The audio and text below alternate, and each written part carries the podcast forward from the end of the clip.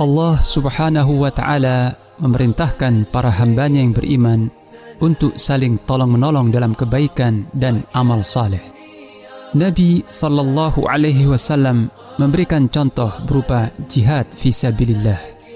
Seorang yang tidak mampu berperang dengan fisiknya, tetapi ia menyiapkan bekal bagi seorang mujahid, maka ia pun mendapat pahala jihad.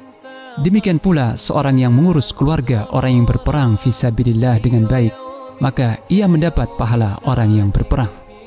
Abu Abdurrahman Zaid bin Khalid Al-Juhani radhiyallahu anhu berkata, Rasulullah sallallahu alaihi wasallam bersabda, "Man jahhaza ghaziyan fi sabilillah faqad ghaza, wa man khalafa ghaziyan fi ahlihi bi khairin faqad ghaza."